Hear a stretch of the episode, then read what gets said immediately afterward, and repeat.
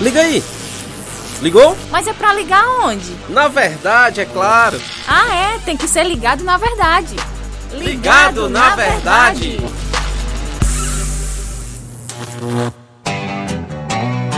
Muito bom, mais um podcast teológico, Inácio José. e aí, João Lucas, muito bom estar aqui mais uma vez. E muito bom também estar com a Lilian Ximenes, nossa, esposa do nosso amigo Álvaro Augusto também. Nossa amiga, né? Por que não? Já gravou tantos episódios aqui com a gente e tá por aqui para gravar mais um. E hoje ela vai falar sobre o que, João? Olha só, o assunto de hoje é bem interessante porque as mulheres precisam de teologia? Será que a teologia não é assunto só para pastor? Pois é. Só para professor de escola bíblica uhum. dominical? É... Enfim, é, deixa é porque, ela comentar. É, deixa ela comentar, assim. Porque a gente para e olha, realmente, assim, ah, quem que precisa, quem que precisa estudar uma teologia? Quem, quem que precisa dar uma folhadazinha numa, numa teologia sistemática para aprender uma coisa ou outra? Ah, só quem vai ensinar. Mas será mulher... que a gente não usaria isso no dia a dia? E as mulheres também não usariam isso para outras atividades também? Ou até mesmo para o ensino? Muito bem, vamos lá, vamos lá, Lilian. Se apresente aí para quem está conosco aqui pela primeira vez acompanhando nosso podcast. E fique à vontade, Lilian. Obrigado por aceitar o convite. Olá, João Lucas, Inácio. É um prazer estar aqui com vocês. Agradeço muito o convite. Olá para os ouvintes da Rádio Ceará. Então, como os meninos já falaram, meu nome é Lilian. Eu sou filha de Nova Russas, né? Então, meu sotaque é conhecido, mas moro já há 10 anos em Goiás. E há cerca de quatro anos nós estamos servindo a Deus aqui em Uruaçu, fica no norte de Goiás. Meu esposo é pastor da Igreja Cristã Evangélica em Uruaçu. É, eu sou formada em teologia pelo Seminário Teológico Cristão Evangélico do Brasil. Tem que estar tá ligado na verdade. Então, vamos lá, né? Por que, que as mulheres precisam de teologia? É, como os meninos já falaram, isso não é coisa de homem, de pastor, de professor. Por que, que mulher precisa de teologia? Então, primeira coisa que a gente precisa colocar é que o que, que é a teologia, né? A teologia, ela é um conhecimento, ela é um entendimento, ela é a palavra de Deus theos, né, que vem do grego Deus, e logos, que é a palavra, lógica, ideias. Então, teologia é isso. De uma certa forma, todo mundo é teólogo. Todo mundo fala sobre Deus. Quando você expõe um pensamento, uma ideia sobre Deus, ah, eu acho que Deus não age assim, eu acho que Deus faz assim, na verdade, você está fazendo teologia. Mas existe a teologia boa e a teologia ruim. Existe a teologia profunda, com base, com fundamento, e existe aquela teologia rasa. E por que que as mulheres, ao longo dos anos na igreja, a gente vê as mulheres é, vivendo ou fazendo uma teologia tão rasa, aquela teologia que se limita a falar dos cuidados com a casa, com o marido, com os filhos, e não que isso não seja de extrema importância, mas é importante a gente observar que, dependendo do nível de teologia, isso pode ficar fraco, pode ficar um, um, umas ideias rasas e muitas das vezes distantes da palavra de Deus. Então, hoje nos últimos tempos, tem surgido muito isso dessa questão de reafirmar a necessidade das mulheres estarem na teologia, fazerem teologia, estudarem, conhecerem teologia, que nada mais é do que conhecer ao Senhor né, do que o conhecimento de Deus. E pensando nisso, alguns autores, teólogos têm trabalhado muito nesse assunto, e tem uma frase que ficou muito famosa do John Piper, ele falando que teologia fraca produz mulheres fracas. E isso é uma coisa muito interessante da gente pensar. Por quê? que teologia fraca produz mulher fraca. Porque quando uma mulher ela não conhece a Deus, ela não tem um entendimento de Deus e da sua palavra, ela vai ficar muito mais suscetível às ideologias que o mundo traz. Então, qualquer coisa que é falado no mundo, o Instagram, as mulheres passam muito mais tempo no Instagram do que fazendo qualquer outra coisa da vida. Infelizmente, isso é fato né? E aí o que, que acontece? Elas vão se enchendo dessas ideologias mundanas e conhecendo pouco do Senhor. E quando chega no momento em que elas precisam tomar decisão, em que elas precisam de fato é, colocar ali a sua fé em prática, em ação, talvez em momentos difíceis, em momentos de luta, elas não têm base para isso. Por quê? Porque é, vivem uma teologia fraca. Interessante observar, Lilian, que de fato né, é, o mundo, é, a, a, mídia foca muito nesse assunto sobre mulheres, né? E daí vem muitas ideologias, muitos pensamentos. Mundanos.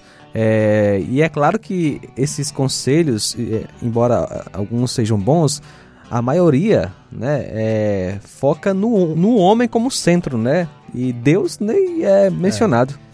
Tem tanta coisa que Verdade. tá aí para tirar a nossa atenção e de Deus e colocar em coisas tão muitas vezes frívolas que não tem peso algum na nossa vida, mas que estão lá tirando o tempo que a gente poderia estar tá fazendo uma coisa melhor e mais importante. E aí é onde entra a questão da diferença, né, quando você vai falar de religião e de teologia. A teologia ela tem Deus como centro.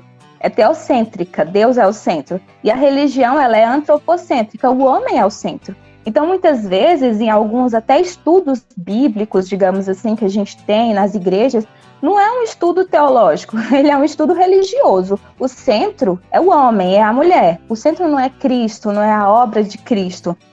E a gente tem que entender que essa questão teórica, né, a teoria das coisas, você entender as bases do cristianismo, as doutrinas, isso não é coisa de homem estudioso ou de mulher estudiosa. Ah, eu não gosto disso, então não preciso saber disso.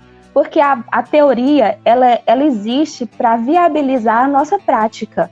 Então não tem como você ter uma prática correta do cristianismo e da, uma vida em santidade, uma vida que agrada ao Senhor, se você não conhecer a base. E, gente, vamos pensar: como foi que Deus escolheu se revelar? Por meio de um livro.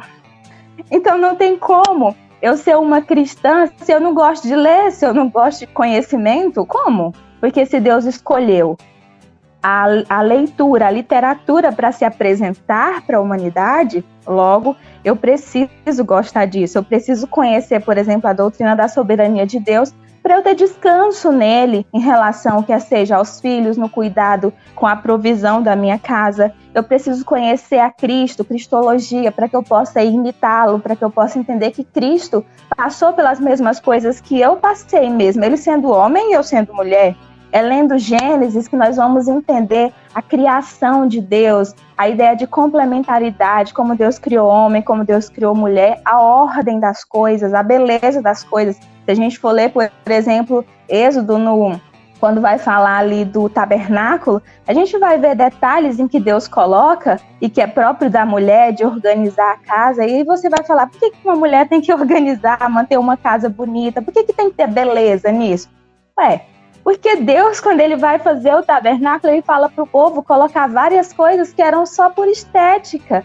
Então, percebe como toda a nossa visão de mundo, a nossa cosmovisão, ela vai sendo mudada conforme a gente tem teologia boa na nossa vida, no nosso dia a dia. E à medida que a mulher eh, vai enchendo a sua mente com a palavra, ela vai tendo capacidade de perceber, vai ter a, habilidade de discernir o que é o que vem de Deus e o que não vem daquilo que ela escuta. Né? E sem falar que relacionamento grande parte disso, se não o principal, principalmente com Deus, se trata de conhecer a Deus. Então, sem você ter esse conhecimento, buscar o Senhor na sua palavra, estudando as doutrinas, como a Lídia citou, a doutrina da soberania, ou até mesmo sobre Cristo, os aspectos da, da pessoa de Cristo. Então, você não tem como ter esse relacionamento com Deus se você não conhece esse Deus. E é muito importante, aliás, é uma é um mandamento bíblico, o aconselhamento, né, mútuo. Uhum. E tem muitos assuntos específicos que é necessário um homem aconselhar outro homem, assim também a mulher aconselhar Sim. outra mulher. Daí a necessidade de enchermos nossa mente com a teologia, a boa teologia, a palavra, para sabermos aconselhar de acordo com uhum. aquilo que Deus instituiu em sua palavra. Sim, e o que a gente vê, por exemplo, por que tantas mulheres têm sido destruídas, têm o seu relacionamento destruído, porque elas não conhecem a Deus, elas têm a sua vida totalmente bagunçada, mesmo elas estando na igreja com frequência, porque falta o conhecimento de Deus. Jesus falou, né? É, errais por não conhecer as Escrituras e nem o poder de Deus. Em Oséias vai falar que o meu povo foi destruído por falta de conhecimento. Em João 17,3 vai falar que a vida eterna é conhecer o único Deus uhum. e a Jesus a quem enviaste. Então, o conhecimento ele está muito ligado a toda a nossa forma de servir ao Senhor. E a gente tem que valorizar aquilo que Cristo nos deu. Porque Jesus, você vai ver ele inserindo mulheres no seu ministério, ele vai colocando ali as mulheres, elas estão sempre com ele. Elas eram, elas não, não faziam parte dos doze apóstolos, mas elas estavam sempre com Jesus, aprendendo. Um diálogo lindíssimo que a gente vai ver, riquíssimo, é de Jesus com uma mulher, a mulher samaritana. Depois vai ver que as boas novas da ressurreição, elas são entregues para quem? Para as mulheres. Então nós precisamos valorizar aquilo que o Senhor nos deu, que é esse conhecimento da palavra, esse conhecimento do Senhor, esse conhecimento que o Espírito vai gerando em nós à medida que nós lemos a Bíblia com vontade, com intencionalidade. E uma outra questão que ainda no tempinho que me resta eu queria citar rapidamente, vontade. é a questão de algumas teólogas, algumas mulheres que fizeram a diferença aí na história. A história conta, por volta do século IV, aí, de uma jovem viúva chamada Marcela. Ela era muito rica e ela faz então da sua casa uma espécie de seminário teológico.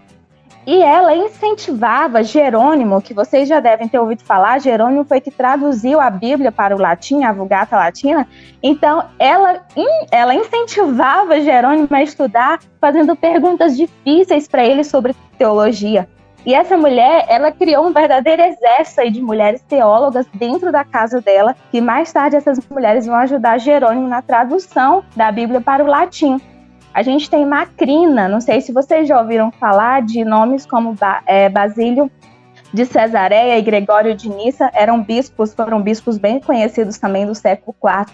Eles, inclusive, foram responsáveis por definir a doutrina da Trindade, uma doutrina tão importante. E olha quem estava ajudando eles e sempre conversando com eles. Macrina, uma mulher, a irmã deles.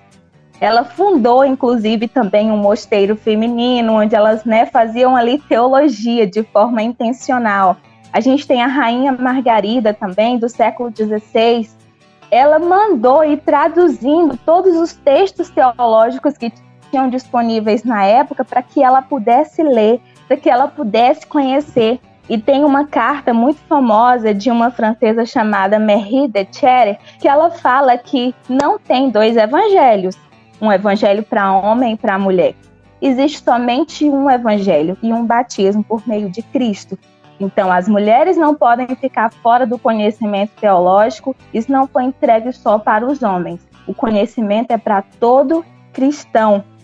É como a Elizabeth Elliot, que foi uma mulher que fez grande diferença nos nossos dias aí. É, ela faleceu em 2015, ela deixou muitos livros escritos e ela tinha um conhecimento muito grande do Senhor. E ela fala que o fato de eu ser mulher não me torna um tipo diferente de cristã, mas o fato de eu ser cristã me torna um tipo diferente de mulher. Uma mulher que perde o seu marido no campo missionário quando eles vão evangelizar os índios aucas, o marido dela Jean Elliot é morto pelos índios e ela continua lá fazendo a missão. Por quê? Porque ela tinha uma base, ela tinha a palavra do Senhor na sua mente, ela sabia teologia, então ela tinha um porquê de fazer as coisas. Não dá, minhas irmãs, para a gente ficar no raso. Se a gente ficar no raso, no superficial, nós não vamos cumprir aquilo que o Senhor colocou para a gente de conhecermos para obedecer e amá-lo, e nós não estaremos preparadas para enfrentar as diversidades, as dificuldades que a vida nos coloca. Lilian, espetacular. Muito obrigado por participar, viu? Deus abençoe a sua vida. A mulher pode ser pastora? Será? Já tem um podcast da Lilian Exatamente. aqui, você Já pode tem. ir aí no YouTube.